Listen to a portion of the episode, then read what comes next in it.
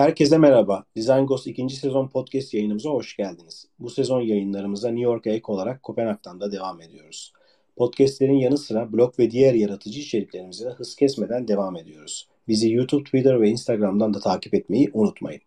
Ee, bu haftaki konuğumuzu tanıtmadan önce Design Ghost Usta Çırak platformu ile ilgili size kısa bir bilgi vermek istiyorum. Ee, DesignGhost.com web platform ve Design Ghost iOS app'i indirerek Türkiye'nin yaratıcı iletişim sektöründe yer alan tecrübeli, ödüllü, yıldız ustalarıyla direkt iletişim kurabilir, feedback tool'a projelerinizi yükleyerek onlardan yorum alabilirsin. Yeteneklerini ve kariyerini daha iyi bir noktaya taşımak isteyen herkesi Design Ghost'ta bekliyoruz. Şimdi bu haftaki konuğumuz sevgili Cem Haşimi. Hoş geldin Cem. Hoş bulduk. Rica ederiz. Biz de teşekkür ederiz katılımın için. Ee, seninle konuşmaya başlamadan önce senin hakkında kısa bir bilgi vereyim. Ee, Cem 7 seneyi aşkındır İngiltere'de yaşıyor ve e, kripto art dünyasında da önemli bir yere sahip. Eserlerine yoğun ilgi gösterilmesiyle birlikte New York, Miami, Lisbon ve Londra'da da sergilendi. Aynı zamanda freelance sanat yönetmeni olarak Türkiye ve İngiltere'de önemli müşterilere hizmet vermeye devam ediyor. Ee, bugün kendisiyle tasarım, kripto sanat ve yaratıcılık konularında konuşacağız. Tabii ki e, bütün bu sürece nasıl evrildiği ve nasıl geldiği ile ilgili çok fazla bilgi verecek bize. O yüzden kendisine tekrar hoş geldin demek istiyorum ve yavaştan konuya girelim istiyorum. Hoş bulduk. E, herkese şu soruyu sorduk. Bize biraz nasıl e, grafik tasarımcı olduğundan bahseder misin? Bunu kısaca senin kendi kronolojinde dinlemek istiyoruz. Abi benim hikayem biraz uzun bu konuda aslında ama özetleyeceğim. Şöyle biraz geriye gideyim. Doğduğum, büyüdüğüm ailemde herkesin bir e, çizime yeteneği var. Buna maalesef mi desem yoksa iyi ki mi desem bilmiyorum ama babam da çizer, annem de çizer, abim de çizer, teyzelerim de çizer, kuzenlerim de çizer. Yani hepsinin bir, bir kabiliyeti var. Hani bu güzel sanatlara, tasarıma, bir, o, o taraflara. Şu an annem mesela Ebru yapıyor öyle. Yaratıcılığını tatmin ediyor. Babam kara kalem yapmaya başladı. Bir senede gayet derli toplu işler çıkarmaya başladı yani. Kuzenimin bir tanesi Mimar Sinan'da İTÜ'de mimarlık okudu. Ee, biraz tabii bu ailenin içinde gelişince işin komiği hani kimsenin de zaten bir, kimsenin güzel sanatlara bir yönlenme durumu yok. Herhangi bir okulda okumak ya da öyle bir mesleği de yok. Herhalde ben de İstanbul'a taşındıktan sonra bir dönem üniversiteyi kazandım. İstanbul'a taşındım. Biraz mutsuzdum okudum okuldan da. Hani biraz da o geçmişlerime dönüp hani aslında ben güzel sanatlar okuyabilirim. Ailedeki tek birey olabilirim diye düşündüm ve biraz kenara bir para koyabilmek için çalıştığım bar olan Peyote'de çok fazla tasarımcı, sanatçı, sanat yönetmeninin geldiği, yönetmenlerin geldiği, direkt film yönetmenlerinin geldiği bir yer orası bir yerdi artık değil. Orası kapandı. Orada bir takım yönlendirmeler sonucu e, güzel sanatlara hazırlanmaya karar verdim. E, ve oradaki zaten şu an hala çoğu arkadaşımdır. Mimar Sinanlılar, Marmaralı insanlar. Ve sınavlara hazırlandım. Aslında son 3 ay kala sınava hazırlanmıştım.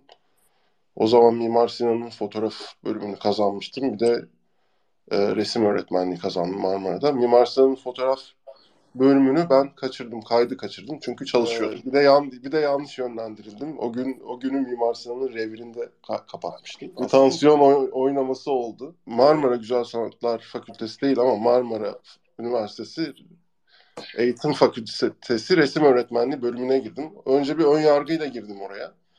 Daha sonra anladım ki aslında ön yargılarım boşmuş çünkü bayağı bildiğin e, resim eğitimi aldım. Canlı model çizdim ee, ve aslında bu bir sene boyunca ben güzel sanatlara hazırlandım. Yani kursa gitmedin, üniversiteye gittin. Ee, ilk üç ilk üç ayımı aslında ilk hazırlandığım dönem bir kursa gittim. Orada evet. e, orada da bir başlangıç oldu. Orada bir obje çizmeyi, işte ne bileyim natürmort yapmayı öğrendim az çok. Tarama, bu işin e, basic kısımlarını öğrendim. E, daha sonra bir sene boyunca da aslında bir kursa gittim ama kurs diyemem. Yani daha çok böyle bir abi gibi e, bana destek olan hani e, atıyorum ben grafik tasarım okumak istiyorum dediğimde beni daha çok o yönde eğiten biriyle çalıştım. Mutlu Nergis. E, Fenerbahçe'de atölyesi vardı. Çok çok çok iyi bir hocadır. Mimar Sinanlıdır. Daha sonra onun yönlendirmeleriyle benim de hani iyice gelişmem gelişmesiyle desenimin Mimar Sinan'da Marmara'yı da e, Yıldız Teknik Üniversitesi'nde kazandım ben o sene. Marmara'da ikincilik, Mimar Sinan'da da birincilikle girebiliyordum. Ama tercihimi reklamcılığa kayma amacıyla Marmara'dan kullandım aslında. Bunun sebebini bilmiyorum aslında. Yani bir yandan da Kadıköy'de oturuyor oluşum belki sebeptir. O dönem o dönem öyleydi. Öyle istedim. Öyle oldu. Ee, Marmara'da okudum. Grafik tasarım okudum. Bilerek okudum. Hani grafik tasarım nedir bilmiyordum. Değildi. Biliyordum. Ee, bilerek grafik tasarım okudum. Çünkü e, kafa yapıma çok uyduğunu düşündüm o dönem için. Hikaye bu aslında. Aynen, aynen. Daha sonra oraya geçmeyelim. E, ben evet. şimdi e, kesmeden seni dinledim. Çünkü e, bu kısma kadar olan kısım zaten senin bu alana nasıl girdiğinle ilgili olan soruydu. Ee, pek bir yorumum yok. Benzer şeyler bende de oldu. Reklamcılığa meyilli olması sebebiyle Kadıköy'de olması sebebiyle benim de tercihim Marmara yönünde olmuştu. Bilmiyorum. o dönem belki e, yönlendirilsek farklı olurdu ama ben de çok içgüdüsel yapmıştım senin gibi. Peki evet. grafik tasarımcı nasıl olduğunu bize aktardın. Peki artık şöyle bir soruyu cevaplayabilecek bir noktadasın Cem. Yani tasarımcı kimdir? Sanırım 13 yıl, 14 yıl oldu sen mezun olduktan sonra. Tasarımcı nasıl düşünür, nasıl yaşar? E, sence bugün dünyada grafik tasarımcının nasıl bir profili mevcut? Burada böyle bir kısa e, senin aslında tecrübelerinden ne çıktı e, onu merak ediyorum soru sorunun karşılığı olarak. Abi tasarımcı 24 saat düşünür diyeyim sana. Yani hep çalışır. O, o makinayı asla kapatmaz. Hani e, kapatmaması da gerekir. Aslında çok hayatın parçası bir iş yapıyoruz. Asla bir e, belki bir uzmanlık bir uzmanlıktır ama belki de asla bir uzmanlık olmayacak ve amatörce gitmesi gereken bir düşünce bence tasarımcılık. Bir fikir. Tasarımcı nasıl düşünür? Sıradan değil. Tamamen bu out of the box dediğimiz kutunun dışından farklı düşünce tarzlarıyla e, bir takım e, problemlere çözüm geliştirebilecek yapıya sahip, analitik düşünebilecek bir insandır bence tasarımcı. Ama daha çok kreativiteyi yani yaratıcılığı analitik düşünceyle birleştirmenin bir yolunu bulan ve bir mantığı olan bir düşünce yapısı aslında. Bir düşünce konsepti, birliği. Yani ben bunun bir düşünceden öteye götüremiyorum. Bir tasarımcının varlığını ben anlatamam. Ben kendi açımdan söyleyebilirim işte. Tasarımcı budur. Yani fikir. Evet, evet. Bu, bu amatör yaklaşım hoşuma gitti ya. Hiç öyle düşünmemiştim aslında. Hep amatör kalması gereken e, çok organik bir tanım yaptın. Hoşuma gitti. Peki şöyle bir soru vardı. Onu sormayacağım. Son 10 yılda tasarım reklam iletişim sektöründe neler değişti yerine işte mesleğinde istediğin yerde misin şu an? Yeterli tatmini sağlıyor musun? Ee, ve iş ortamından ve ortaya çıkan üretimlerinden memnun musun? Bir önceki soruyla bağlantı. Sonuçta tasarımcı kimdir ve ama tasarımcı mutlu mudur? Tasarımcı olarak istediğin yerde misin? Bunu da merak ediyorum. Tasarımcı e, bana kalırsa mutsuzdur abi ve tatminsizdir. Hı hı. E, çünkü gelişim tatminle olmaz. Tatmin olursan artık gelişmeyi bırakırsın. E, yaptığım işlerden tabii ki memnunum ama şunu asla söyleyemem. Yüzde yüz memnunum ve konuyu kapattım. Artık hayatımı başka bir iş yaparak sürdürebilirim diyemem çünkü yani eğer yani memnunsanız yaptıklarınızdan ve konu kapandıysa sizin için e, o zaman tasarımcılık yapmaya ya herhangi bir meslek için aslında ya gelişimi sürdürebilmek için tatminsizlik gerekir. O tatminsizlik de hani ben şundan bahsetmiyorum. Sürekli olumsuz ve mutsuz olmaktan bahsetmiyorum bu arada. Tabii ki mutluluk, hani e, yaptığın işlerden memnuniyet olmalı. Ama ben o işi nasıl daha da ilerletebilirim gelecek projede? Her zaman böyle o kulağı, beynin içindeki soru daha nasıl ileri gidebilirim? Daha nasıl gelişebilirim? O soru her zaman orada olmalı bence. Bu soruyla bağlantılı olarak senin açından bu işin sorgulanabilir bir tarafı var mı? Ara sıra oluyor mu? Ya da yaratıcı olmayı sürdürmeyle ilgili bir sorun yaşıyor musun? Bu sorunu yaşadığında nasıl bir motivasyonunu tamamlıyorsun ve sürdürülebilirlik için nasıl bir nokta yakalanmalı diye bir soru sorayım sana. Abi e, aslında az önceki sorduğun sorunun cevabı e, bunu da kapsıyor biraz. Şöyle Evet. Yine ta- tatminsizlik, sürdürebilirliği sağlayan şey bu. Memnuniyetsizlik demiyorum, tatminsizlik diyorum. İkisinin arasında çok büyük fark var. Yaptığınız yap, yapılan işten tabii ki memnun olmak gerekiyor. Çünkü sizin işiniz, emek harcıyorsunuz. Ama e, tatmin olmamak da hakkınız. o işe yapılan o işe yapılan haksızlık değil bence tam olarak. Ee, sadece bu bu sizin hakkınız e, ve daha çok çalışıp üretmek ve daha çok geliştirmek yaptığınız işi her zaman e, sizi daha çok iyi bir noktaya getirebileceğini biliyorum ve inanıyorum açıkçası. Tamamdır. Şimdi biraz böyle bu e, sorular giriş sorularıydı Cem. Biraz e, seni tanımak hem de e, biraz ısındırmak adına. Şimdi zaman zaman Türkiye yurt dışı ekseninde dolaşacağız, sanat ekseninde dolaşacağız ama direkt olarak şöyle başlayalım. Şimdi bugüne gelelim genel sorulardan. Bugün sen yurt dışında yaşıyorsun. E, biraz e, yurt dışı ile ilgili şöyle bilgiler, e, şöyle sorularım var seninle ilgili. Artık yurt dışında yaşıyor ve mesleğini orada sürdürüyorsun.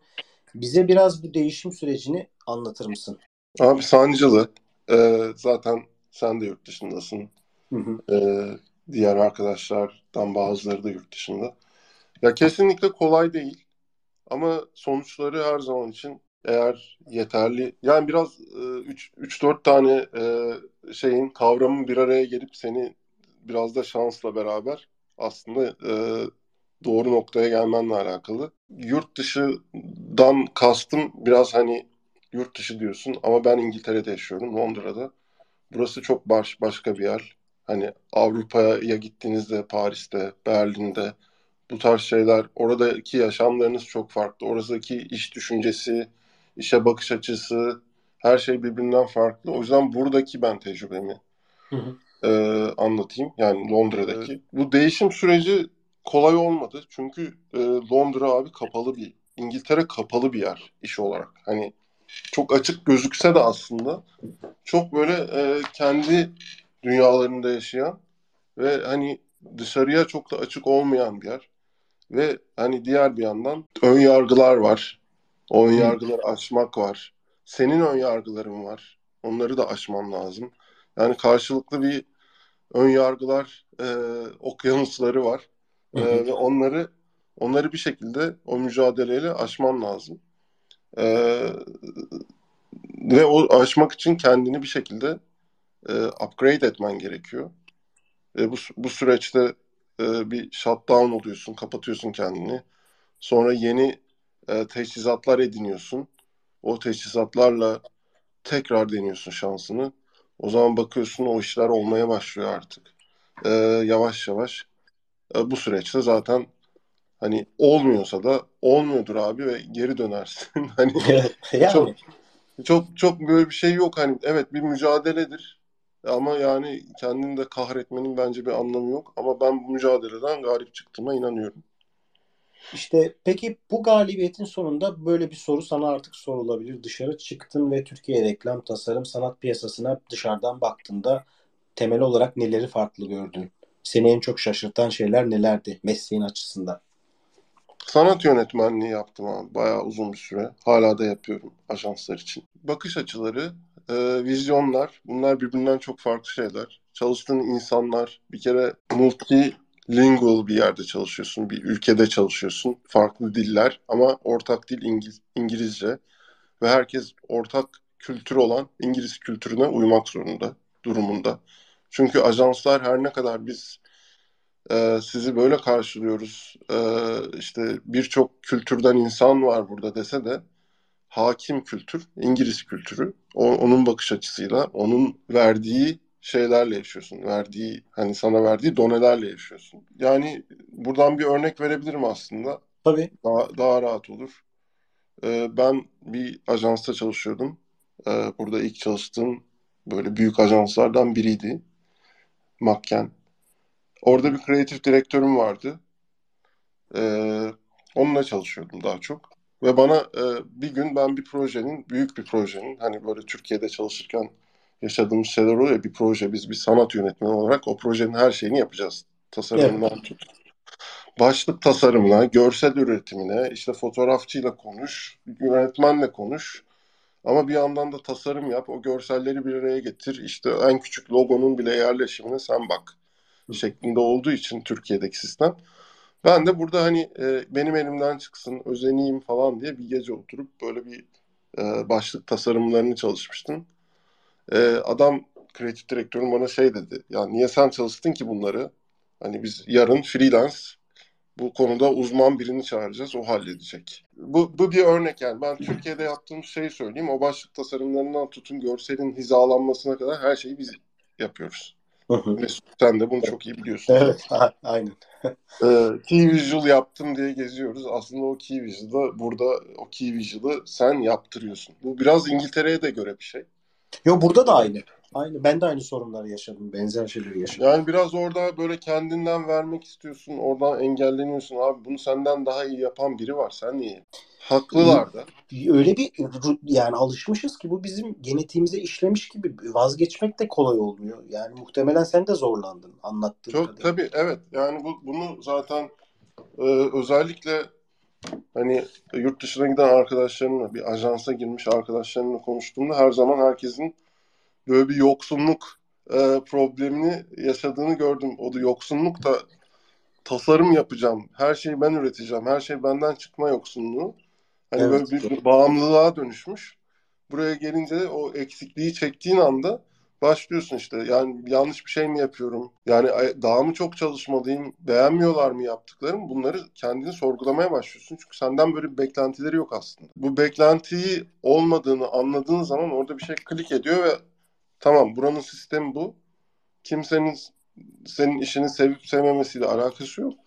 Senden bekledikleri şey vizyon, e, iş kontrolü ve hani bir şeylerin hani e, projenin yönetimi aslında. Evet, yani evet. Sanat yönetmenliği işte bu reklam projesinin sanat yönetmenliği kısmını sen adamın adamlar adını koymuş zaten bu işin. Zaten hani sanat yönetmenisin. Ee, evet, o, evet. O, o yüzden e, tabii bizim için çok karmaşık duygular barındıran bu süreç aslında onlar için çok basit bir şey. E, onu da basite indirge, indirgediğimiz zaman aslında indirgediğim zaman rahatladığım nokta oldu. E, onu yönetmek, onunla e, mücadele etmek yerine daha böyle herkesle çalışabiliyor olmak ve herkesin en güzel e, yönünü, en yaratıcı yönünü ortaya çıkarabilmek senin işin oluyor. Bence bu noktada abi söylediğin şeyler önemli. Yalnız mesela bahsettiğin şey bir eksiklik değil, fazlalıktan ortaya çıkan bir sorun. Bu da evet, bir avantaj evet. aslında. Yani ben bunun avantajını görüyorum, yaşıyorum. Şu an mesela atıyorum 35 yaşındayım.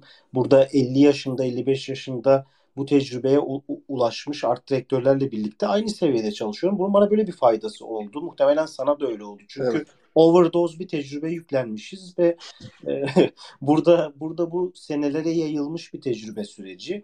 E, bir de Cem sanırım biz şimdi bu podcastlerde bunları konuşuyoruz ama bizim jenerasyon ilk göç eden yani çok azınlık belki o dönem bir dönem göç etti ama biz toplu olarak böyle bir sanat yönetmenleri olarak göç ettiğimizde bu sorunları bize anlatacak ya da bu sistemi anlatacak kimse yoktu. Dolayısıyla Yok. sen ben biz bizim gibi insanlar bunları kendi kendine deneyimledi ve bir şekilde ben kısa sürede yol bulduğumuza inanıyorum ama şu an bizi dinleyenler arasında mutlaka e, yurt dışına çıkacak olanlar vardır. Hayatının bir döneminde bunu planlayanlar vardır. En azından burada bunu paylaşmış olman güzel.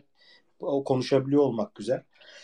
E, peki yaşadığımız yerin hayat standartlarımızın yaratıcılığımıza etki ettiğini düşünüyor musun? Sonuçta sen profesyonel olarak Türkiye'de çalışmış birisin. Sonra aynı profesyonel yaşamı İngiltere'de sürdürmüş birisin. Bu soruya nasıl yanıt verirdin? Abi ediyor. Çok ahlar ediyorum. Çok vahlar ediyorum. Ama yani maalesef çok şey kaçırdık. Hani e, Türkiye'de yaşayarak. ya ben demek istemiyorum Cem ama yani doğru bir 10 yıl böyle 10 yıl önce gelseymişim falan ben de diyorum bazen. Abi hayır yani burada yaşamak, büyümek, çocukluğunu evet, geçirmek. Evet, doğru, doğru, ee, doğru. Müzeye gidiyorum. Yani bunun örneğini çok veriyorum. Ya bir müzeye gidiyorum. Yani çocuklar var. Dünyanın en önemli müzelerinden birisi. Yani Tate'den örnek verelim. Hı hı. O çocuk onu 5 yaşında sindirmeye başlıyor. Ee, contemporary art dediğimiz şeyi, modern sanatı. Hı hı.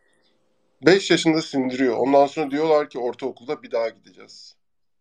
Tekrar sindiriyor. Lisede diyorlar ki bir daha gideceğiz. Onu tekrar sindiriyor. Kendi arkadaşlarıyla gidiyor. Tekrar sindiriyor. Sanatçı olacak ya da olmayacak. İsterse mühendis olacak. Başka bir şey olacak.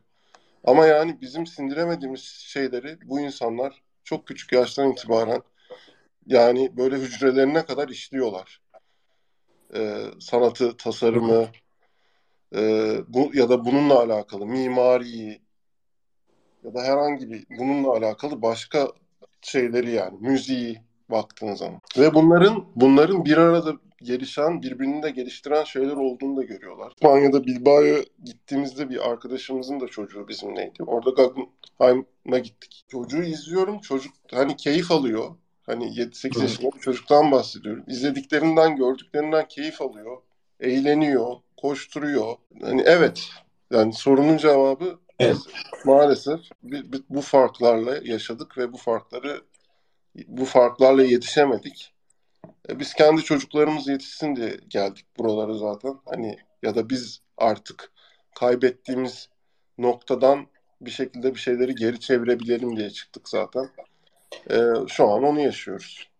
Güzel. Çok e, hem duygusaldı hem analitik bir açıklamaydı. Çok teşekkür ederim. Bunun üzerine çok bir yorumum yok ama e, insanların evet bütünsel bir bakış açısı kazanması noktasında çok avantajlı olduklarını ben burada iş yaparken de görüyorum. Belki şöyle bir şey ekleyebilirim. Cem sen de yaşamışsındır. Ben genelde Türkiye'de müşteri temsilcileriyle veyahut da müşterilerle çalışırken onlara ekstradan eğitim vermek, alanımızla ilgili bilgiler vermek ve bu alanı anlatmak durumunda kalıyorum. Çünkü ister istemez bir müşteri temsilcisi ya da atıyorum çalıştığım bir sanayici müşteri sanat tasarım konularında eksik bir eğitime sahip oluyor.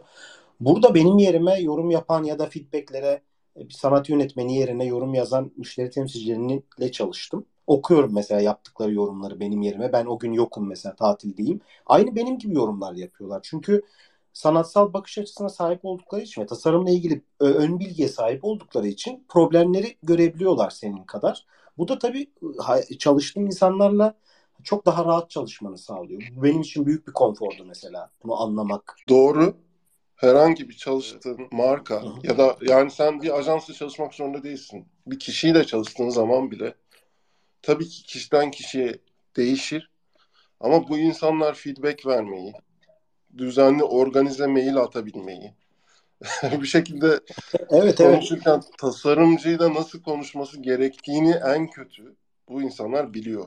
Ve karşısındaki insanı aslında mesleki saygısı olan insanlar ve senin yaptığın işe saygı duyuyor. Diyor ki abi evet benim ben müşteriyim parayı ben veriyorum okey ama sonra da diyor ki ya bu adamın da mesleğine saygılı duymam gerekiyor ve buna göre cevaplar verip ona göre çalışmam gerekiyor. Hani ve bunun bu profesyonellik var. İşte hani var, bu anlayış evet. var. Evet. Bu bu çok yararlı bir şey. Evet, daha işlerin daha böyle rahat, sakin ilerlemesini ya da böyle sinir krizleri geçirmeden ilerlemesini sağlayabiliyor. Kesinlikle. Şimdi e, Cem senin e, sanat tarafına biraz geçiş yapmak istiyorum. Konular arasında geçiş yapalım ki böyle hem e, konular canlı olsun. Şimdi e, dinleyicilerimiz arasında bilmeyenler olabilir, bilenler olabilir. Cem son dönemde e, inanılmaz güzel dijital içerikler üretiyor. E, ben bunları hani e, sürekli takip ediyorum.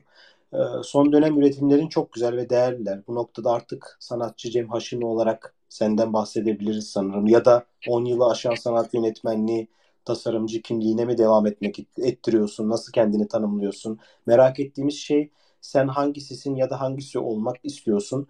Belki de hepsiyle mutlusundur. Buradaki ayrımlar, başlangıçlar ve birbirine karışım, karışımlar ne durumda? Ee, bu sanat durumunu ortaya çıkan yani son yıllarda ortaya çıkarttığın bu sa- e, kripto sanat diyelim tarafını birazcık başlangıçını bize anlat istiyorum. Çok uzun bir dönem değil. Zaten yani şimdi Marmara Üniversitesi'ne girerken dedim ya reklamcı olmak istiyordum. Ama iç, hep içten içe de illüstratör olabilir miyim? Yani Türkiye'de çok zor. Nasıl devam eder? Hani e, ben zaten geciktim, senelerimi çok kaybettim. Şimdi hala aileme yük olmak istemiyorum bir an önce reklam ajanslarına baş, başlayayım. Zaten ben e, üniversite 3. sınıfta çalışmaya başladım. Beraber çalışmaya başladık hatırlarsan. Evet evet. Ee, dördüncü yani stajım taj derken dördüncü sınıfta bayağı hani dördüncü sınıfın başında bayağı başlamıştım artık çalışmaya. Maaşlı çalışandım yani. Junior sanat yönetmeni olarak. Ee, ama her zaman içimde şöyle bir his vardı. Ben illüstrasyon yapmak istiyorum. Ben animasyon yapmak istiyorum. Çünkü animasyonlarla büyüdüm. Çok küçüklükten itibaren ve animasyon yapmak benim içimde böyle böyle bir istek, bir arzu. Hep içimden böyle arkadan gelen bir böyle kafamın içinde böyle sürekli yankılanan bir şey aslında. Böyle tasarımdan çok, sanat yönetmenliğinden çok mesleki olarak ya da daha doğrusu böyle e, şey olarak e, hayat e, hayat yani tatmin olarak en çok beni o tatmin edebilecek gibi hissettiğim bir şey.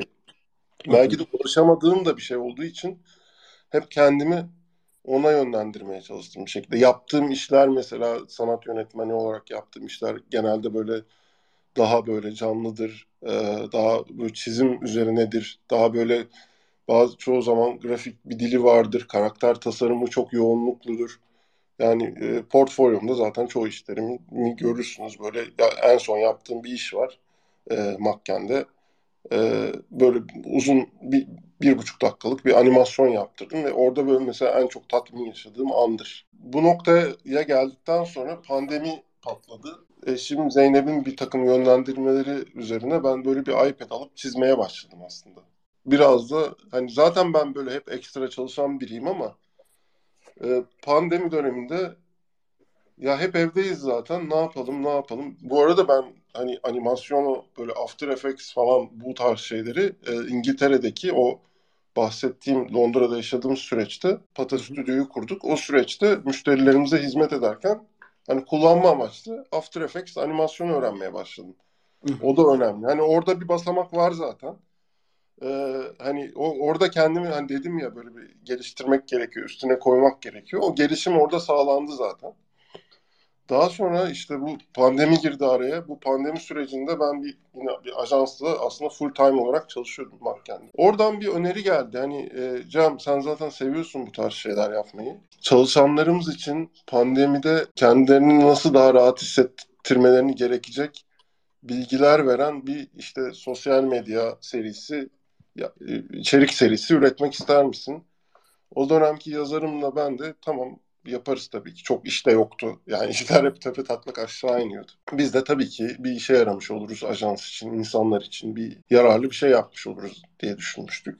Hı hı. Orada ben e, zaten daha önce yaptığım frame by frame böyle e, animasyonları bir şekilde daha böyle uzun ve konulu mantıklı yani bir yaz bir reklam içeriği üretir gibi üretmeye başladım. Buradan hani yola çıkınca da zaten böyle bir animasyon, illüstrasyon o kısmı böyle aşırı yoğunluklu girmeye başladım artık. Yani hani böyle kendi kendime boş durduğum her an bir şey üretmeye başladım.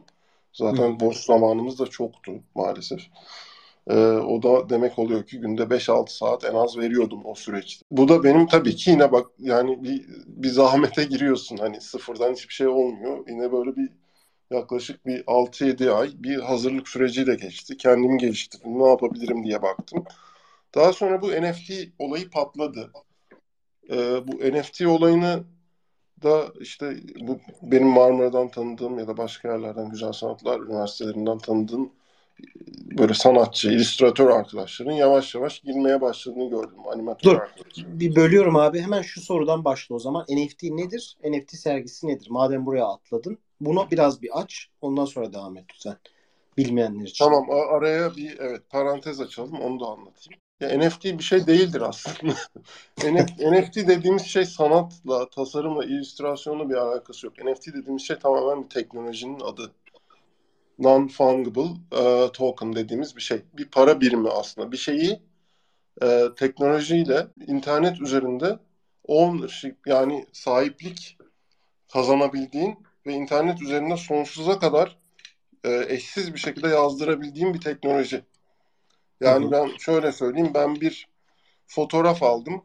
O fo- fotoğrafı e, token'a çevirdim. Yani bir web sitesinin bana sağladığı arayüz üzerinden ve sağladığı teknoloji üzerinden ben onu bir token'a yani bir birime çevirdim internet üzerinde. E, ve o birim artık sana ait ve sen onu e, satabilirsin. Yani tamam. NFT budur aslında. Tamam. NFT'nin peki e, sanatla bağlantısı şudur. Şimdi dijital artistler hep vardı, hep de olacaklar. Özellikle animasyon yapanlar, hareketli işler üreten insanlar.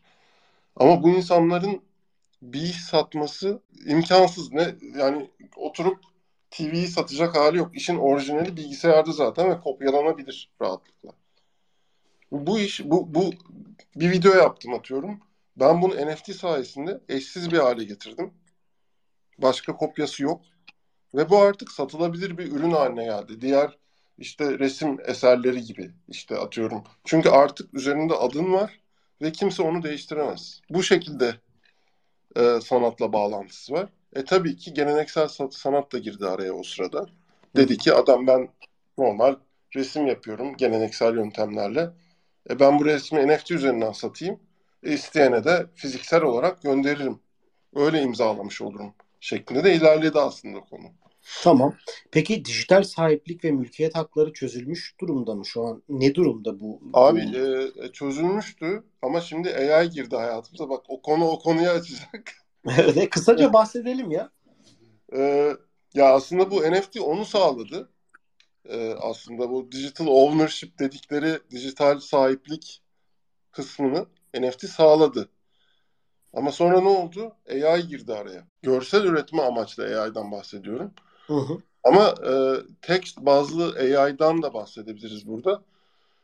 Oradan daha iyi örnek verebilirim. Sonuçta internetteki bilgiyi alıp senin önüne e, bir takım senin sorduğun sorularla cevap veren bir bir varlık, bir dijital bir varlık.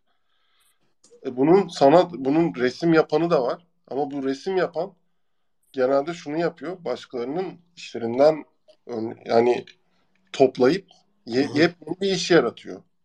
Yine eşsiz bir iş yaratıyor ama başkalarının ama kimden aldığını bilmiyorsun. Yani birilerinin bir şeyleri gidiyor orada. Birinin fotoğrafından alıyor, birinin illüstrasyonundan alıyor, birinin yazdığı bir şeyden alıyor falan böyle bir ortaya karmaşık, karma karışık bir şeyden bir bütün çıkararak aslında sahip kimin sahibini sahibinin kim olduğu bilinmeyen ve size ait bir şey çıkarmış oluyor. En doğru. Son. Doğru. Yani orada orada bitiyor işte. işte. Bakın bu NFT çıktı. Burada bir dijital sahiplik başladı. İşte şeyler konuşulmaya başlamıştı. Çünkü YouTube'daki videoları öyle satacağız bilmem ne bu tarz şeyler konuşulmaya başladı. Sonra üzerine AI çıktı, yapay zeka.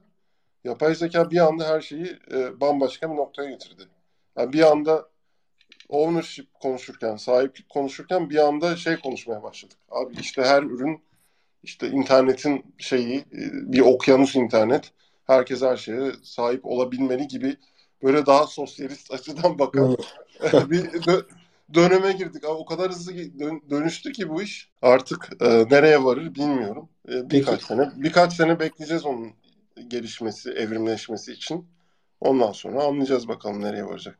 Sonuçta sen de bunun içinde yer alıyorsun. O zaman bir bir pazar yeri, net bir pazar yeri noktasında bir durum yok herhalde tekelleşme ya da ya şu işte NFT pazar yerleri ya da kripto art da şurası öncüdür gibi eskiden işte iStock, Getty gibi ya da ne bileyim Shutterstock gibi tekeller varken şu an böyle bir şey var mı? Rekabet durumu nasıl? En azından bunlar netleşti mi? Sen ürününü nerede satıyorsun? Nasıl paraya dönüştürebiliyorsun? Yani bu, bu şekilde ürettiğim şeyleri daha sonra NFT üzerinden NFT yoluyla satmaya başladım. Tamam. Buna ve buna kripto art dendi. Önceden NFT deniyordu ama NFT çok farklı yerlere gidebiliyor. Çünkü hani atıyorum e, bu portre projeleri oluyor. İşte onlar böyle bin tane üretiliyor falan. Onların çok büyük para, çok büyük paraların döndüğü bir sisteme doğru gidiyor iş yani. Pazar yerlerinin hiçbir tekelciliği yok abi. İstediğin pazar yerinden istediğin gibi satabilirsin. Hani e, ben çünkü ona gelecektim. Object.com diye bir te- tez bazlı, tezos bazlı e, para birimidir tezos. Yeşil para birimi dedikleri daha böyle teknolojiyi daha böyle mantıklı, daha böyle yeşil tarafından kullanan, doğa dostu diyebileceğimiz bir teknolojisi olan bir sistem. Onun üzerinden satmaya başladım. Daha sonra Ethereum üzerinden satmaya başladım. Ethereum da kendini geliştirdi. Versiyon 2 çıkarttı falan. Bu o onun marketleri yüzlerce var. Tezos marketi de var. Ya her gün yeni bir market çıkıyor ortaya. Yani bir tekelcilik yok. Ama e, hype olan marketler var. Bu hype dediğimiz şeyde o dönem ilginin yüksek olduğu marketler var.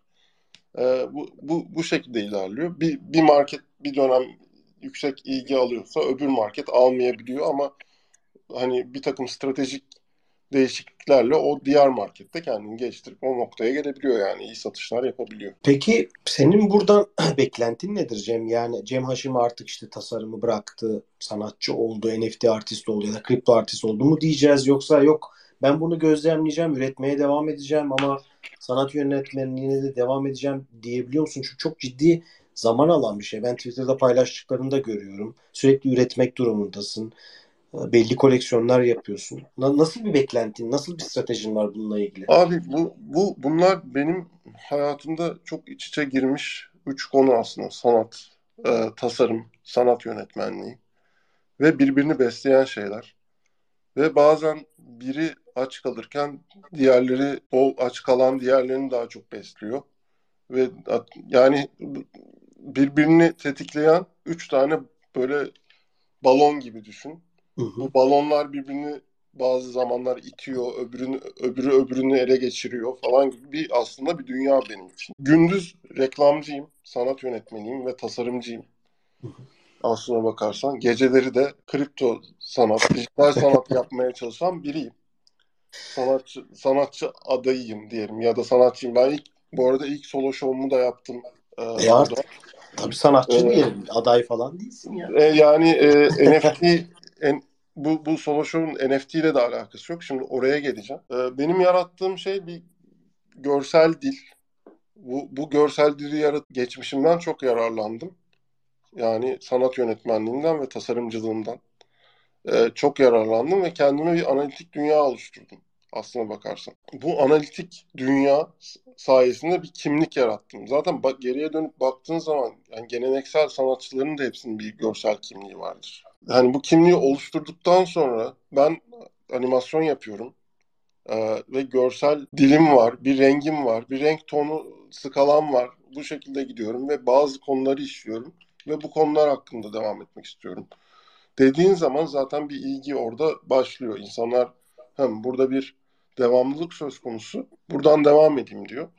Ee, ve hani aslında benim bu e, New York'ta, Lisbon'da, Miami'de yayınlayan, yayınlanan işlerim NFT sayesinde, NFT kültürü, NFT e, insanları sayesinde yayınlanan işlerim burada Londra'da Immersive denen bir e, galeri sistemi var. Yavaş yavaş burada 4-5 yerde çıkmaya başladı. Bu belki görmüşsünüzdür. Van Gogh'un resminin içindeyiz gibi hissettiğiniz böyle reklamlarında falan belki İstanbul'a da gitmişti bir kere hatırlıyorum. Böyle dev ekranlı duyusal olarak da kendinizi içinde hissedip sanatın içinde üretilen işin içinde hissedebileceğiniz alanlar var. Ee, ve se- sesle, görsel olarak ve ki oradaki varlığınızla sanatı deneyimleyebileceğiniz mekanlar var. Bu mekanlardan biri benim mesela e, orada işlerini bir ay boyunca kürasyonunu yapması yapmak istedi. E, ben de tabii ki kabul ettim. E, bir süre oraya çalıştım bir, bir ay boyunca. Benim için nasıl oldu? Şimdi onu anlatacağım.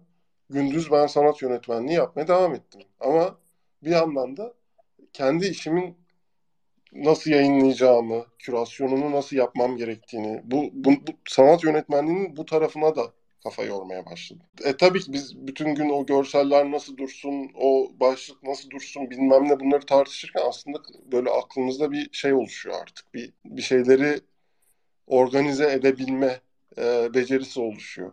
E, içimizde olmasa bile işin getirdiği sistem e, bizi o noktaya getiriyor.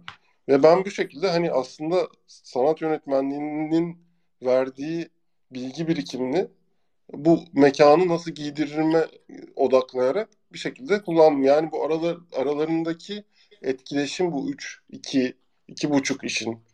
E, iki buçuk diyorum çünkü tasarım ve sanat e, yönetmenliği aslında benim için hep iç içe kalmaya devam edecek burada her şey farklı da olsa. e, birbirini beslediği ve birbirlerinden e, yararlanabildiği bir sistem aslında. Benim yarattığım sistem kendi içimde. Evet bir dönem şunu istedim. Sanatçılık alsın yürüsün çok istedim. Ama yani o kadar alışmışım ki birbirlerinin beslemelerine.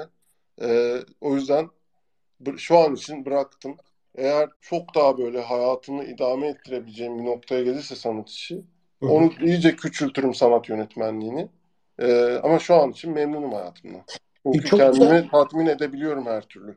Yani şu an iki tarafta, üç taraf, iki buçuk tarafta seni rahatsız etmiyor. Zincirleme bir durum söz konusu birbiriyle etkileşim halindeler. O yüzden e, bir karar vermene gerek yok. Belki de dediğin gibi yok. zaman buna karar verecek. Aynen öyle. Hani süreçte göreceğiz bakalım ne olacak. Bu sanat ve kripto dünyasından senin sanatçı tarafından biraz çıkıp tekrar endüstriye dönelim, markalara dönelim. Şimdi biraz e, sizin İngiltere'deki profesyonel ofisinizden biraz bahsetmeyi isteyeceğim. Tam olarak ismi nedir, nasıl bir açılımı var, işte burada tam olarak ne yapıyorsunuz? Kısaca bir bundan bahsetmem mümkün mü? Pata mı? Evet. Biraz anlatayım. Tamam, Şimdi aynen. Zeynep'le buraya geldiğimiz zaman İngiltere'ye, Londra'ya e, ilk işimiz e, bir stüdyo kuru, kurup onun üzerinden kendimize e, bir takım deneysel işler yapmak oldu. E, bunlar nedir? Animasyon, işte kurumsal kimlik nasıl daha böyle ileri götürülür? İllüstrasyonla o kurumsal kimlikleri biz nasıl birleştiririz? Bunların üzerinden hani biz buraya geldiğimizde çünkü hani Türkiye'den iş almak zor. Çünkü para birimi farkları yüzünden. Ve aslında buraya geldik kimseyi de tanımıyoruz. Biz buraya geldiğimizde kimse yoktu gerçekten. Yani vardı insanlar ama kendi hayatlarıyla çok herkes bir mücadelenin içinde olduğu için kimseden bir iyilik isteme fırsatın olmuyor ve zaten bir anlamı da yok yani hani kimse kimsenin sana yapabileceği bir iyilik yok. Yani evet. tamamen o iyiliği kendine yapıp e, hayata küsmeyi bırakıp çalışmaya devam etmen gerekiyor. E, Zeynep'le bir karar verdik. Biz kendi işlerimizi üretelim. Ara ara e, e, bu iş ürettiğimiz e, yeri de Pata Stüdyo adı altında e, ikimizin de olduğu e, bir yer olarak kurguladık. E, Zeynep benden önce zaten freelance yapıyordu Türkiye'deyken. Daha böyle o bu işlere, bu ajans dünyasından çıkıp kendi işlerini yapma tutkusuna çoktan bürünmüştü yani. Hı hı. Ve benim için de zor bir değişim süreciydi aslında. Ben çünkü çok alışmışım artık. Senelerdir büyük müşterilere çalışıyorum, kreatif direktörlere sunum yapıyoruz. Ajans içinde bir bir, bir takım e, işte yazarlar, stratejistler, o tarz böyle büyük büyük çalışma sistemleri dönüyor falan böyle. Hani bir anda böyle çok küçük ölçekte kendi halimizde bir ajansa dönüştürünce yani e, biraz orada bir bocaladım. Ama neyse ki Zeynep bildiği için biraz o dest onun desteğiyle e, daha iyi bir noktaya geldim yani. Biz burada ne yaptık Pata'da?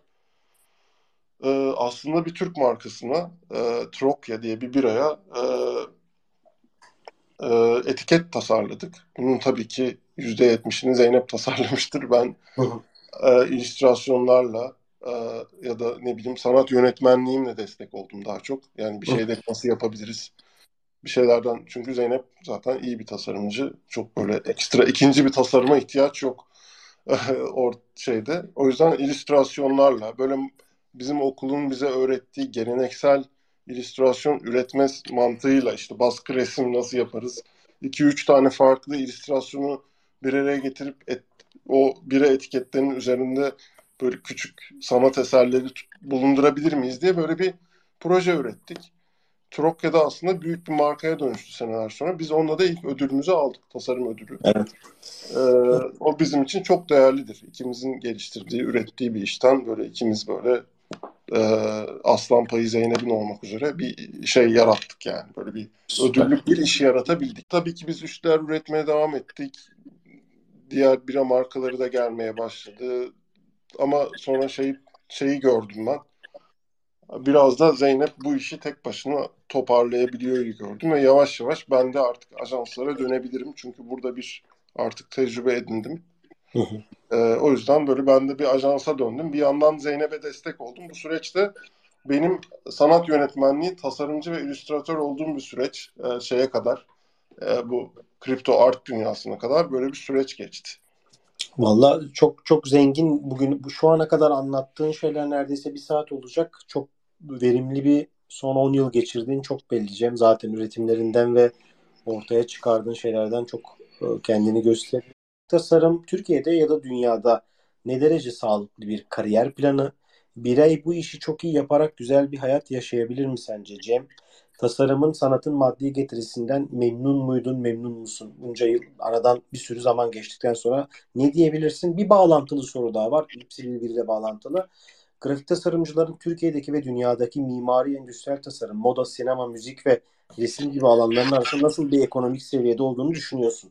Yani konum tamamıyla ekonomiyle ilgili. Yani hayatın gerçeklerine geri dönelim diyorsun. Tamam. evet evet biraz dönelim.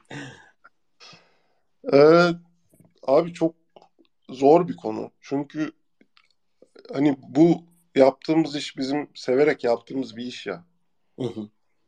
Hani e, maddiyat bir bir tık arkadan geliyor. E, kazanç, maddiyat.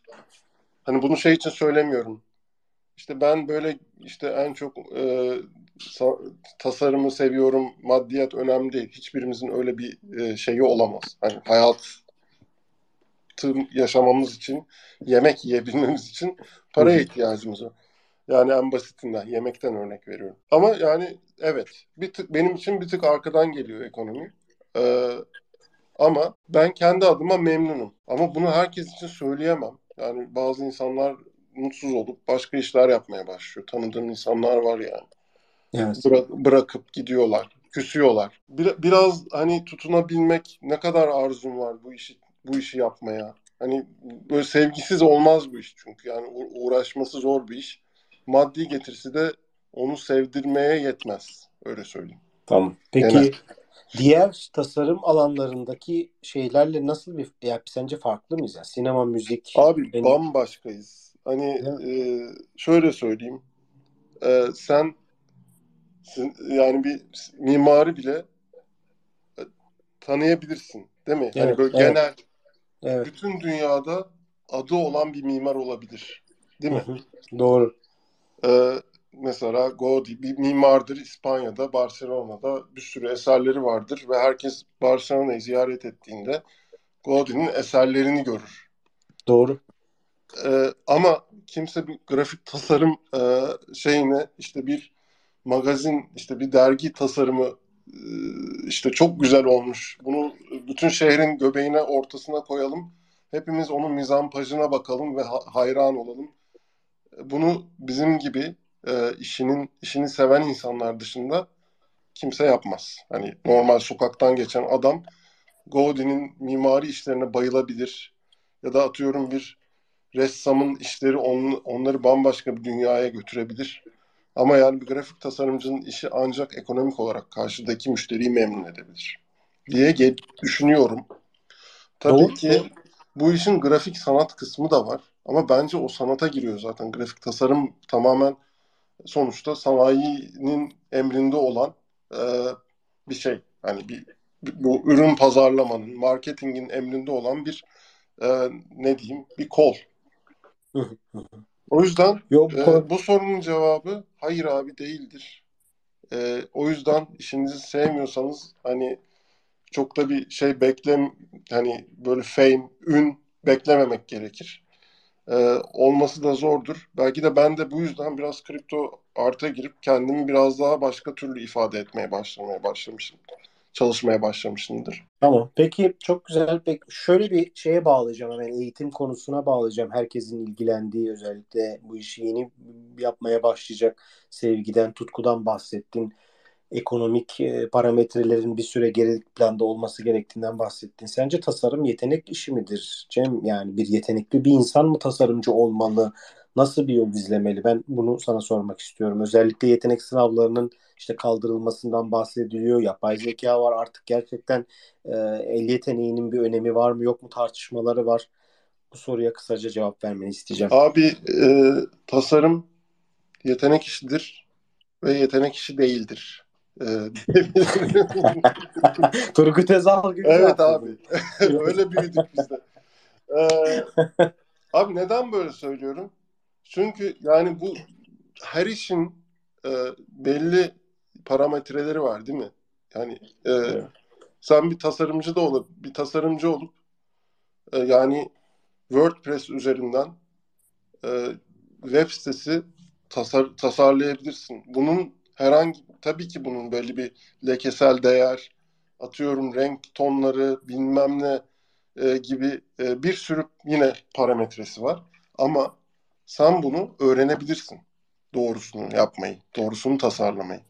Ama hani biraz daha hani görsel sanatlara doğru kayan tasarımcılık var. Orada evet yeteneğe ihtiyacım var orada. Orada yeteneksiz olmaz. Ama yani yine de atıyorum e, her dediğim gibi her işin bir level'ı olduğu için level derken şeyden bahsetmiyorum. O daha üstte, o daha altta demiyorum. Her işin bir kendine göre böyle açtığın zaman büyük bir skalası var. O işin içinde e, yeteneksiz demeyeyim. Yetenek e, şeyinde skalasında daha düşük insanlarda. Bence zaten herkesin bir yeteneği vardır bakabiliyorsa, görebiliyorsa yaptığını, anlayabiliyorsa gördüğünü. Ama yine de dediğim gibi yetenek ve yeteneksiz diye ayıramam. Şey diye ayırırım. E, kapasite diye ayırırım. Peki Türkiye'deki lisans seviyesindeki grafik tasarım eğitimini ne, ne derece başarılı buluyorsun? Sence Mesut ne derece? yani işte bilmiyorum ki Cem 13 yıl oldu. Baş, biz mi yaptık? Mesela ben bazen düşünüyorum başarımın sebebi okul muydu yoksa ben miydim yoksa ikisi birlikte Bence miydi? abi ikisi birlikte. Bence kötü bir eğitim yok Türkiye'de. Hocalarımızla yok, yok. hocalarımızla evet. yani diğer okulları bilmiyorum. Mimar Sinan'ın hakkında da konuşamam ama Marmara'da bence yani böyle bir iki sene seni geleneksel baskı resimle yönlendirmeleri falan bile şu an için benim için çok değerli bir şey. Ben kullanıyorum bunları Kesinlikle. hayatımda. Kesinlikle. Yani ben atıyorum Zeynep'le çalışırken de hani bu bilgilerimi ona aktarabiliyorum mesela. Hani diyorum ki ben iki sene atölyede e, amele gibi çalıştım. Resim yaptım. Badanacı gibi çalıştık yani. Çok güzeldi. Asitle, asitle falan muhatap olduğum garip garip boyalar girdi hayatıma. Az, yani saçım maçım döküldü benim o dönem yani iki sene boyunca. yediğim, yediğimiz kimyasalların hesabı yok o atölyelerde. Doğru. Bizi şu anki noktaya getiren bence hani bu üçüncü, dördüncü sınıf hani üçüncü sınıfın sonu, dördüncü sınıfın tamamı yaptığımız projeler değil. Bence tamamen ikinci sınıfın yoğunluğu ve iki buçukuncu sınıf diyeyim. Orada yaptığımız işler, geleneksel yöntemlerle üretilmiş grafik tasarım. Ve ben biliyorum ki geleneksel okullar, mesela bilgi de çok iyidir bu konuda. E, bilgili birçok arkadaşım, bilginin yarısı zaten İngiltere'de, Londra'da yaşıyor. E, bilgi görsel iletişim tasarımı. Onlar da dijital olarak bu işin nasıl yapıldığını, nasıl iyi eğitim verildiğini gör var yani. iyi okullar var. İyi okullardan ne kadar alabildiğim mesele ki benim için çok zordu. Ben çalışıyordum yarı zamanlı ya da tam zamanlı. Hı hı. Ee, ona rağmen elimden geldiğince en çok üzüldüğüm şey mesela okulda o atölyede iki sene daha kalamamaktır. E, çünkü bana getirisi çok fazla. Böyle kendi açından hakikaten çok doğru bir yerden yaklaştın. Tabii genel söyler şu an öğrencilerin verimsiz olduğu yönde. Yani akademisyenlerle konuştuğumuzda bizim dönemle de alakalı ama peki şunu soracağım. Yani sence artık lisans gerekli mi grafik tasarım için Cem? Kısaca yani hakikaten bir akademiye gitmeye gerek var mı bu bu işi Abi, yapmak için? Çünkü e, bir, da, bir sonraki sorum yapay zeka ile ilgili. Şöyle bir şey. Yön aslında yok. Neden yok? Aslında çünkü her şeyi internet üzerinden bulabilirsin. Ama şunu yaparsan eğer biri seni doğru yönlendirirse atıyorum gidip bir atölyeye girersin, baskı resim yapmayı öğrenirsin. Bir atölyeye girersin, tipografi öğren. Bence yine kişilerden öğrenmeye gerek var. Ama hı hı. abi e, AI bize, yapay gerçeklik bize öğretmeyecek. Yapay gerçeklik yapacak. Biz, biz yapay gerçekliğe öğretiyoruz bir şeyleri. Ya aradaki fark hmm. o. Yani eğer yapay gerçek bize öğretmeye başlarsa mesleki anlamda endişe duymaya başlayabiliriz. Ama eğer işini, mesleğini bilmiyorsan yapay gerçekliğe bir şey üretmesini soramazsın zaten. Yok öyle bir şey. Yani e, bunu yapay gerçekliğe sorabilirsin bu arada. Ben bu mesleğin sahibi değilim. Bu mesleği yapmıyorum. Fakat e, sen bana bu, bunu, beni bu şekilde yönlendirebilirsin dersin. O da sana bir yönlendirme verir. Ama yine tatmin edici sonuçlar olacağını düşünmüyorum. Çünkü yapay gerçekliği ben çok kullanıyorum. Ee, şeyimde e, yaptığım kripto sanatta değil ama reklamcılıkta benim çok işime yarayan bir şey. Tasarımda da değil. Reklamcılıkta. Çünkü Evet, hızlı tüketim ben, çok işe ben yarıyor. fikrimi anlattığım zaman bana cevap verebilecek e, bir görsel sistem ben böylece tasarımcının zamanını da kurtarıyorum. Bu, şöyle bir örnek vereyim. Ya çok uyduruk bir örnek vereceğim şimdi. Mesela atıyorum ben bir sunuma e, David Bowie'nin anahtarlığını koymak istiyorum. David Bowie'den yapılma bir anahtarlık.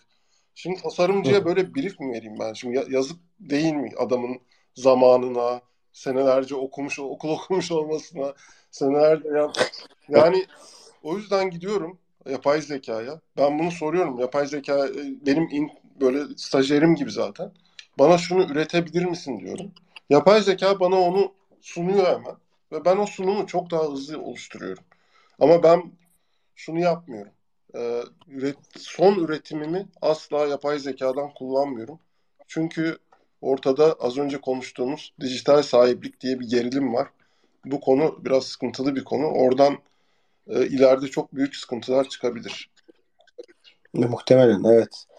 E, zaten şöyle bir sorun vardı. Onu cevaplamış gibi oldun. Yapay zekanın gelişimi mesleğin değerini düşürecek mi veya tasarımcıların işlevsizleşeceğini düşünüyor musun? Gibi son dönemde Twitter'da çok hani dedikodusu dolanan, Abi, birbirimize hatta çalışırken de laf attığımız bir konuyu sen aslında abi özetlemiş cevap oldun. belli. Eğer yapay zeka bize bir şeyler öğretmeye başlarsa, şunu yanlış yapıyorsun, tasarım böyle olur falan demeye başlarsa orada evet işsiziz ama öyle bir süreç daha sanmıyorum olacağını. Çünkü çok şu an belli başlı internette olan bilgiler üzerinden ilerliyor. Yani insanların yaratmadığı bir şey yok ortada yani.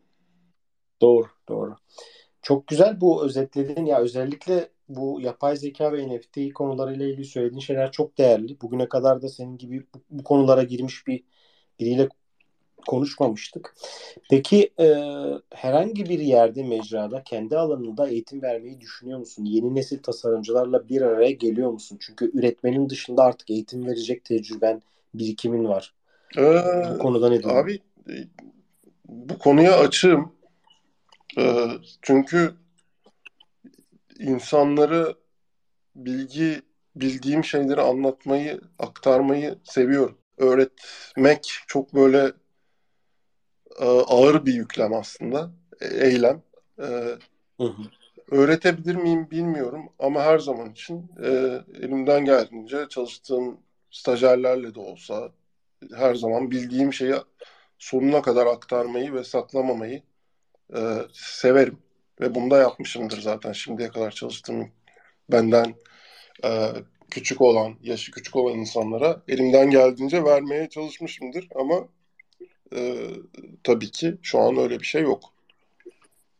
Tamam. Peki bu e, senden daha az tecrübeye sahip e, juniorlar, stajyerlerle ilgili bir yorum yaptım. Bugüne kadar gelen sana sana gelen ya da gördüğün staj junior portfolyolarında en çok dikkatini çeken olumsuz durum nedir? Ya da yeni nesile iş bulmaları konusunda ya da kariyerlerinde bir plan yapmaları konusunda nasıl önerilerde bulunabilirsin? Özellikle portfolyo noktasında. Abi portfolyodan önce şuna gireceğim. Zeynep'le ben e, Pata'nın e, direktörleriyiz diyelim. Şimdi Hı. asıl direkt. Bize mailler geliyor Türkiye'den özellikle.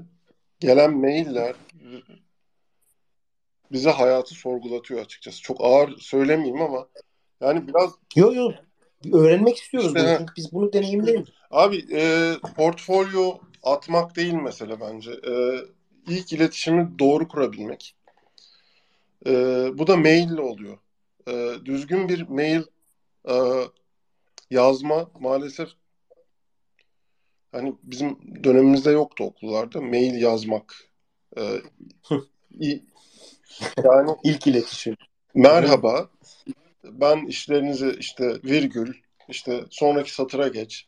Hani bu tarz çok basit bir eylem ya aslında burada ben onun kimsenin buraya geldiğinde kimsenin böyle bir e, bil, kimseye böyle bilgi aktarmak durumunda kalmadım. Ama yani buradaki insanlar ama hani Türkiye'den gelen maillerde bir takım sıkıntılar var. Yani çok yetenekli biri de olsa, portfolyosu çok iyi de olsa ben orada biz profesyonel bir iletişim kurmaya başlıyoruz. Ne olursa olsun. Ee, ve o profesyonellikte zayıflıklar olunca biraz hani tabii ki gidip portfolyoya bakıyorsun. Ama yine de diyorsun ki bu insan bir ajansta çalışabilir mi? Bu, bu kişi müşterilere mail attığı zaman doğru düzgün bir cevap verebilecek mi? Ee, ya da bir müşteri toplantısında e, tavrı böyle mi olacak gibi e, kafanda e, binlerce soru oluyor. Yani bu şüpheye düşmemek, düşürmemek adına karşıdaki insanları en başta bu ilk bu bir kişiyle tanıştığınızda ilk görünme anı o var ya mail bu andır. Fiziksel olarak görüştüğünüz anın dijital anıdır mail, e-mail. Ve o anda da istediğin evet biz grafik tasarım yapıyoruz. Biz sanat yapıyoruz. Bizler e, işte çıkıntıları olan insanlarız. Ama yine de en baştan bir şeyi yapmak gerekiyor. E, resmi yazışmayı bilmek gerekiyor.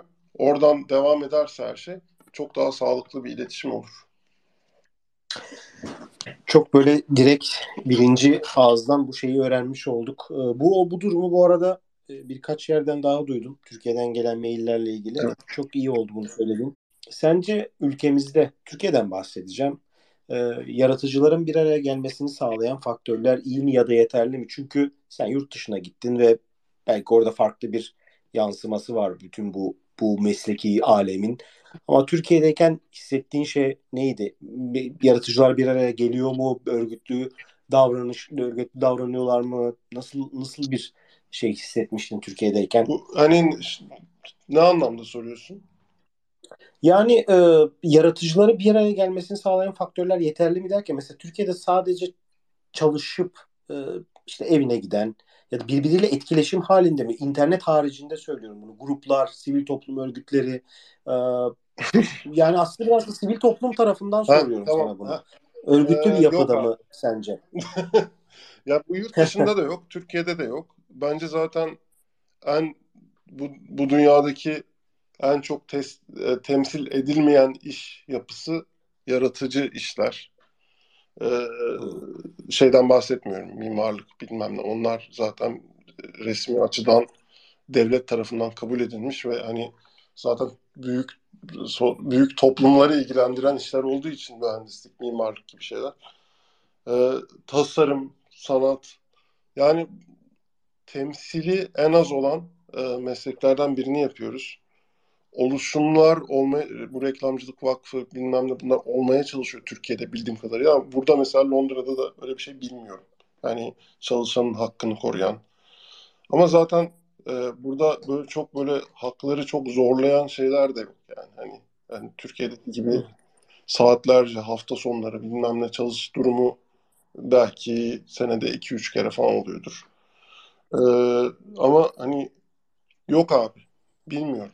Cevabım tamam. tamam. Cevabım yok. yok. Temsil edilmiyoruz maalesef ve bence temsil edilemeyiz de çünkü çok kişisel, çok bireysel insanlarız.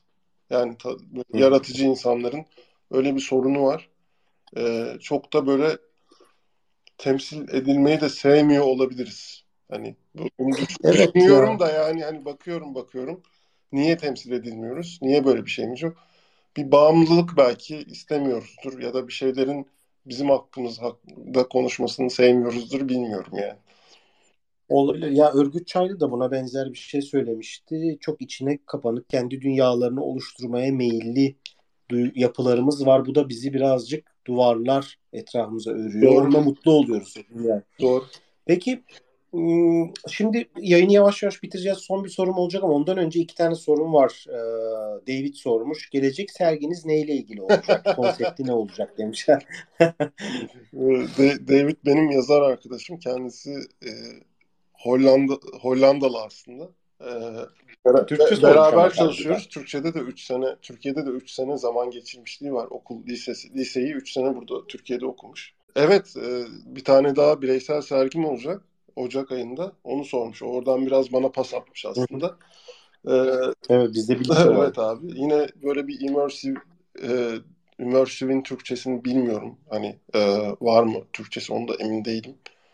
Ama e, duyusal, görsel, duyusal galeri diyebiliriz. Yine orada bir e, iş yapmayı planlıyorum. Ee, yani bir sergi açmayı planlıyorum. Yine bir ay sürecek Londra'da Flannels denen bir galeride. O zaman sabırsızlıkla bekliyor olacağız onu. Ee, bir de Ay Yüce Amidala bir soru sormuş. Çalışmalarınızda hangi tasarım uygulamaları ve araçlarını kullanıyorsunuz? Aslında ben de bunu soracaktım sana. Hani Procreate'de mi yapıyorsun, nerede hareketlendiriyorsun falan gibi teknik bir soru. Abi e, çok şeyde e, yapıyorum. E, yani bu zaten geçmişte e, yarattığım yani bu al kendimi geliş geçmiş yani zamanla beraber kendimi geliş her geliştirdiğimde bir tane e, arka cebime bir şey atmış oluyorum yani burada. Öyle bir deyim var. E, cebime bir şey attım. E, bir yetenek attım. Bizdeki bilezik taktım bilezik taktımla aynı şey abi evet. E, her seferinde bir şey attım ve bu hani dedim ya Zeynep'le çalışırken o Pata Stüdyo After Effects yapmak After Effects öğrendim. Sonra Zeynep'in yine yine her, her şeyde Zeynep var her dönüm noktasında. iPad almasıyla işte bu Procreate başka bir de Loom diye bir program var. O da çok iyidir bu konuda. Animasyon hmm. programı. Bunların bütün hepsini Photoshop'u bilmem neyi çok daha basit ilerleyen vektör bazlı bir animasyon programı. O yüzden böyle büyük alanlara rahat çalışabiliyorum. Ee, bütün bunların birleşiminden en son After Effects'te yarattığım bir e, kendime bir layer'lı alan var. Her şeyi orada bitirip konuyu kapatıyorum. Son olarak e, sana şunu sormak istiyorum. Ekleyeceğim son söz olarak gençlere özellikle yeni nesil tasarımcılara söyleyeceğim e, bir usta sözü senden bekliyoruz. Ee, Ve yayını öyle kapatmak istiyoruz. Yani şöyle, e, ben bunları anlattım, anlattım, anlattım. Ama benim söyleyeceğim bir söz var. Hani kendi inancınızın dışında hareket etmeyin. Yani hedefleriniz doğrultusunda devam edin. Ve bıkmadan, usanmadan çalışmaya devam etmek gerekiyor. Başkalarından da alacağınızı alın ama onların size gösterdiği hedefler değil, sizin hedefleriniz doğrudur. Vallahi teşekkür ederiz Cem. Çok e, güzel bir yayın oldu. E, güzel de konuştun. Bayağı ben senin bu kadar anlatıcı olduğunu bilmiyordum. Genelde Abi o kadar sene de ajansta çalıştık. Biraz anlatal anlatmayı öğrendik yani. Doğru, doğru. Evet ya birik, birikiyor bir daha bir çok anlatacak şey var. Her sorunun cevabı var yani sende. Çok güzel, çok verimli oldu. Vallahi ben teşekkür ediyorum. Ee, zaten bunu editleyeceğiz muhtemelen tam bir saatlik böyle çok temiz bir yayın çıkacak ortaya. Size teşekkür ederim. Ee, dinleyen herkese de teşekkür ederim. İyi, iyi akşamlar diliyorum. İyi akşamlar diliyoruz. Sağ ol.